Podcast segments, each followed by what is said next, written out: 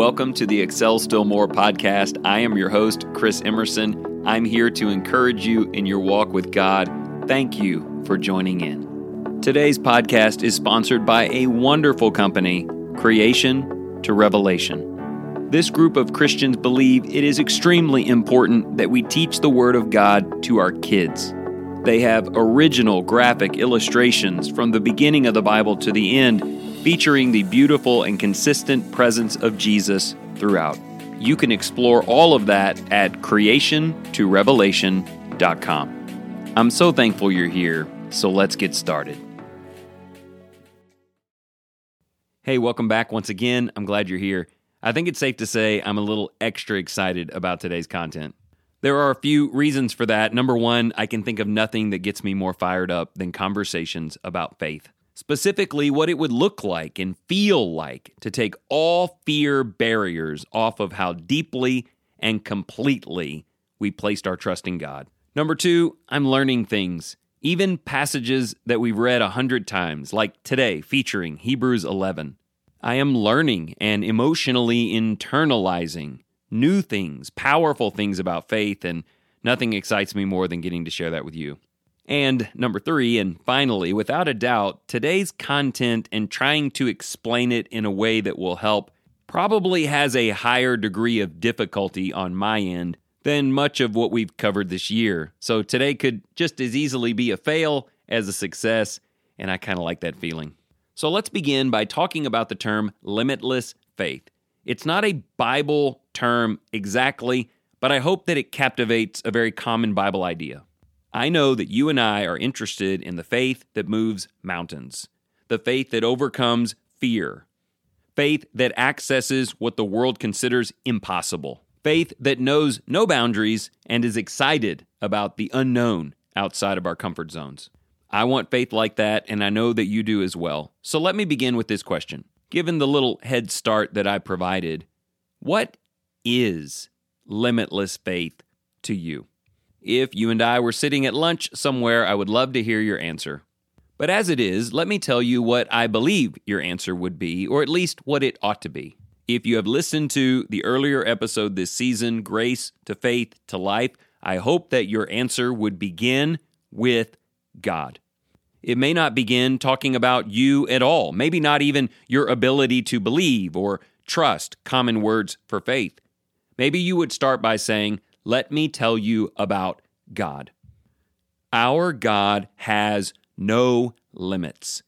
He has all power to create and to destroy in an instant. The great creator of this universe has all knowledge. He knows everything, everything that was and is and will be. God is the only source of truth because he is wisdom. And God is everywhere. He sees all things because He is in every place. By His very nature, before I was ever born, God is omnipotent, omnipresent, and omniscient. But that's not even the half of it. God is the great, loving grace giver. God provides help and compassion and favor. God is a cleanser he is a qualifier. He is my Savior. Our great Father demonstrated all of this by sending His Son Jesus to shed perfect blood to make righteousness possible through His only begotten Son. That Son, who is also God, took His life back again and is using it, sitting at the Father's right hand, protecting us as a limitless, all powerful King, as He also serves daily as my high priest, along with the Holy Spirit, working as an intercessor between me and the Father. From them is sourced all that is good, and all that is good is possible. Nothing is impossible with God. What is limitless faith in me? Well, I'll tell you what it is not. It is not my power to create or destroy. It is not my knowledge of all that is right and it is certainly not my ability to be everywhere and see everything. It is not my sinless life, my perfect blood, or my righteousness. It is not my resurrection or rule or glory. It is my simple, limited, willingness to believe in God. Limitless faith is a fully saturated spiritual position of being filled with confidence in all of what God is and who God is and what He can do.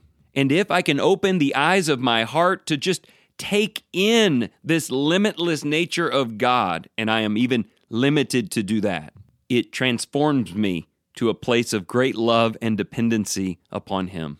I get stronger and wiser and better, but that's not about my power and its limitless awesomeness. It is about His might and glory living in my heart. Certainly, limitless faith in me will be exhibited by actions, by obedience, and even kind of extraordinary accomplishments.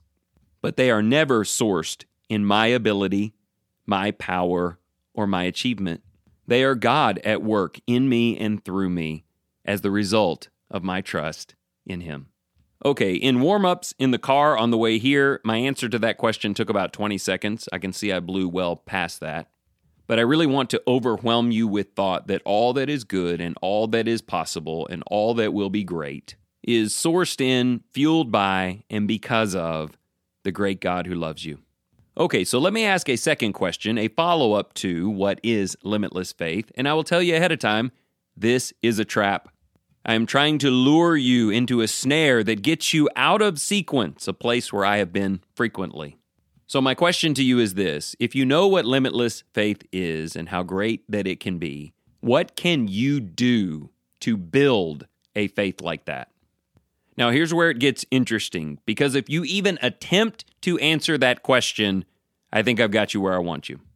A me of not very many years ago would most certainly attempt to answer that question, and it would all be sourced in the things that I am going to do. I can most certainly build greater faith, and here's how I will do it I will read the Bible more, and I will read it better. I will pray more, and I will pray better. I will worship more, and I will worship better. I will trust God more and better. I will do more and better. Basically, I will just go out and I will faith better. And God will see all of that and He will reward it. Now, here's the problem with all of that it gets things out of sequence again. Now I'm back to this idea that better is a simple formula that starts with me, me doing things better on the inside. So I'll start with me doing faith better. And then I'll go out and I'll do life better. So it's faith first, then life. And as a result of that, God will bless me. He will reward me because of it. I don't know if you can already hear it in the episode, but this concept does not work it has led many people to a form of depression or at least a lack of confidence and even all out apostasy. Can you tell why? Because everything that is limitless and amazing is dependent on what I have the ability to do and think and change first. And if there is one word that will never be used to describe me, and I would suppose you as well, it is limitless. I am woefully limited. My faith grows, and I do read the Bible and pray and try to serve, but it's all very incremental, you know? Two steps forward, one step back. If everything depends on me, on my own, reaching new heights, to in some way earn favor from the Lord, I can already tell you from life experience that I cannot do it. I am not able. It's like standing in front of a podium that's 10 feet tall being told, if you'll just leap up on top of that thing, God will do incredible things in your life. And then I stare at it every day knowing that I can't do it. So maybe I go on behaving like things are okay, but I know I can't do it. I know I'm not strong enough. I will not get to a place where God will reward me. And so maybe I keep going to church, but I live out my life without much confidence that God would actually save me because I just haven't achieved enough this has led to people leaving the Lord. I mean, if you think that here's the way it works you get better on the inside, figure it out. You get better on the outside, figure it out. And then God will come in and begin to do things. But you know that you're not even capable of that. And if that's what God requires up front, then you're not good enough to be one of His. So why even try? I'll say this again as one of those caveats I need to throw in. I don't know any preacher that's ever preached it that way, but there have been plenty who've left auditoriums with that impression.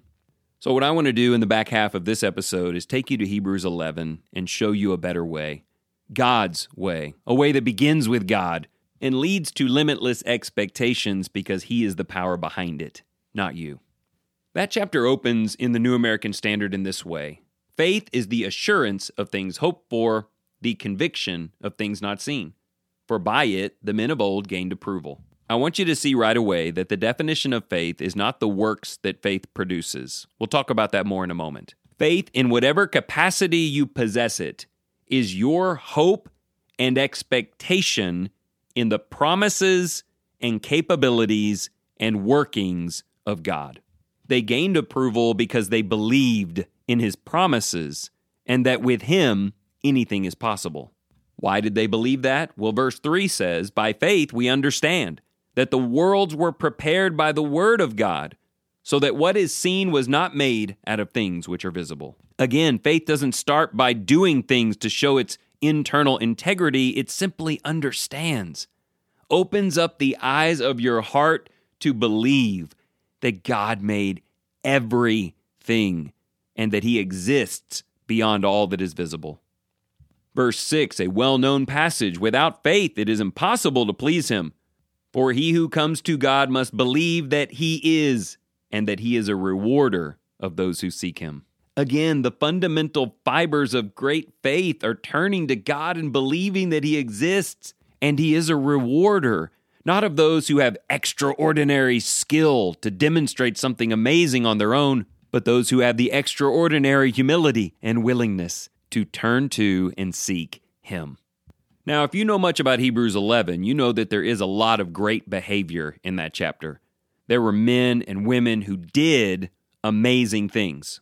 And I think in part because the way we process success as personal achievement, many of us have equated faith with the works that are produced by it. And I think it is crucial that you do not conflate those two things. For instance, whenever I study Romans with a class, we get to chapter 4 and it talks about Abraham's faith for an entire chapter. And I ask this question early on in class. I've been doing this for 15 years. Tell me about Abraham's great faith. And you know what? Not many people start by telling me about God, God's presence and promises and assurances and capabilities. They often begin by giving me a list of all of the things that Abraham did. Let me tell you about Abraham's limitless faith. He left his homeland. He was circumcised as an adult. He sent away his first son, Ishmael. He offered his son Isaac on the altar. And look, that is a beautiful list, and Hebrews 11 adds a lot more things by varied characters. But those actions are not his faith. They are the things that became possible because of his faith. If we miss this, then we'll hear sermons about limitless faith and amazing lives, and we'll go out and work as hard as we can to find it, achieve it, and prove it. But the truth is, faith is believing in God. That's what Romans 4 is about. Abraham believed God. When God said something, Abraham had opened his heart to receive it as absolute, as gospel, as more real than anything else on this earth. It all began with a relationship that God made possible by His grace and by His love. It was a relationship built upon God's promises to Abraham and the way that believing those promises completely reshaped his life. And yes, by that I mean obedience and proving that faith through behavior, even extreme and nearly unbelievable things like offering his son on an altar. The faith wasn't the lifting of the blade, the faith was the belief that God could bring his son immediately back to life and that God had already promised a lineage through this boy. And those things enabled him to lift that blade. I actually want to give you three examples from early in Hebrews 11. Abraham will be one of them, but it starts with Noah. Do you remember Hebrews 11:7? By faith Noah being warned by God about things not yet seen, in reverence prepared an ark for the salvation of his household by which he condemned the world and became an heir of the righteousness which is according to faith. Now, we can talk about what Noah did. It was amazing. He built an ark, and it took him something like a hundred years to do it. But that is not the beginning of this story. In fact, the true beginning of this story in Genesis is that Noah found favor or grace in the eyes of God before the first gopher tree was ever cut down. God came to him by grace and made a promise I am warning you that I am going to judge this world, and I will save the righteous on that day and condemn the wicked. If you believe me, then build an ark. I contend that Noah got up every morning and prayed something like this God, you are all powerful. Every word you promise is absolute and true. You have told me what is coming. It has never happened before, and yet I believe it as if I'd seen it a hundred times. Today I offer my life to put one board with the other and move forward in obedience, doing something that the world thinks is impossible, preparing for a day that the world believes will never happen, because you are the God of possible, and I believe in you. I would just say this to you maybe God wants you to build an ark, take your whole life and do extraordinary things this world has never seen. There will be a part of you that says you're not strong enough and you're not good enough and you can't do that. But God has not asked you to be any of those things. He has asked you to build the kind of relationship with Him that His promises become your reality. He has asked you to believe that He is with you and He has no limitations. So if you're acting in His name, you shouldn't either. The second story is about Abraham, verse 8. When he was called, he obeyed. He went out to a place which he was to receive as an inheritance. He went to a place that he had never been before. He actually lived out his life sojourning there as a stranger, and it wasn't realized in his family for hundreds of years later. But just understand, he didn't obey because he was just an incredible obeyer. He obeyed as the natural reaction to hearing the promise of God that the land would be his and believing it. I hope you're seeing this. Faithful living is the natural production of a life that believes in a faithful God, believes in His power, quite specifically His promises for you and me, those that are ratified and proven through His Son, and believes that if that same God is working with me, whether I'm building an ark or traveling to a new land or raising a family or whatever I do, by His power, all things are possible, even through me. And by the way, I added that last part because I talk to so many Christians who just feel so terribly inadequate. I can't do that. I can't change that. I can't become that. I know myself. I'm not strong enough. I'm not good enough. Some even go so far as to say, I don't know that I can go to heaven. I just don't see how God could save me. And I've gotten to the point where I just kindly tell them, I know you think you're being humble, but what you're actually doing is questioning the glory and grace and love and power and promises of our great loving Father and his ruling Son Jesus. God isn't asking you to be great, He's asking you to believe in His greatness. And that decision alone will change the way you live your life. The third story early on in Hebrews 11 is Sarah. I like all three of these put together. Noah believed in a day that had never happened before. Abraham believed that he would inherit a land he'd never seen before, and Sarah believed that she would be able to do something she'd never done before. Verse 11 says, By faith, even Sarah herself received ability to conceive, even beyond the proper time of life, since she considered him faithful who had promised. Now we know she stumbled about on that and laughed a little. But in the end, we know that she did something miraculous and she bore a child in her old age and a child with incredible significance that led to the construction of the entire Hebrew nation. And what I love about this story is the only thing that she did is she considered him faithful. And that's kind of the story of all of these people. How were they able to do such amazing things and endure so much? They did like she did. They considered him faithful. And then by him, by faith in him, they did some pretty amazing things. And look, that's what I want for you, and I pray you want for me as well. Let's go out and do amazing things. There are some fantastic verbs throughout Hebrews 11, things that people did that no one thought they could do. I want you to be excited about things that may happen that have never happened before, that are awesome. Places you may go where you've never been before in God's name, or even things that you might do that you thought you were long past the season of life to accomplish. But those don't start with you. And if that's where you've been starting, that's why it hasn't been working. It starts with Him, with the hope that you have put in His glory and power and love. Particularly and specifically, spend some time considering the promises that God has made. Not everything that you hope will happen in your life fits God's will, But every promise God made fits his will and is guaranteed. In line with Noah and Abraham and Sarah, I would just remind you that God has promised that his son is returning and that there will be a day of judgment and he will embrace the righteous. God has promised that there is a rest called heaven, an inheritance coming to those who live for it. And between now and then, chances are you won't have a child at the age of 90, but there are other things that you can do. God promised that you will bear fruit. He promised it. That John 15, if you are connected to Christ and drawing your strength from Him, you will bear great fruit.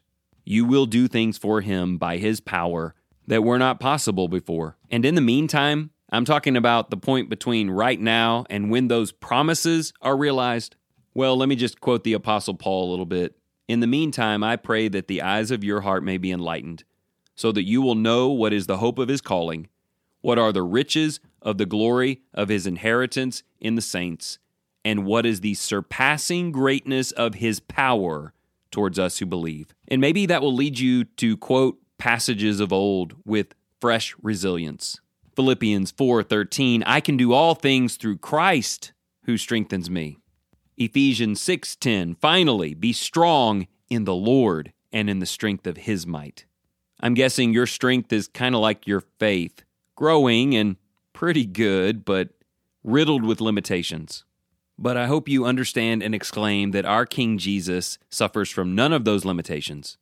And it is He and His Father and the Spirit who are at work in you. Just believing that is the crucial beginning to experiencing limitless faith.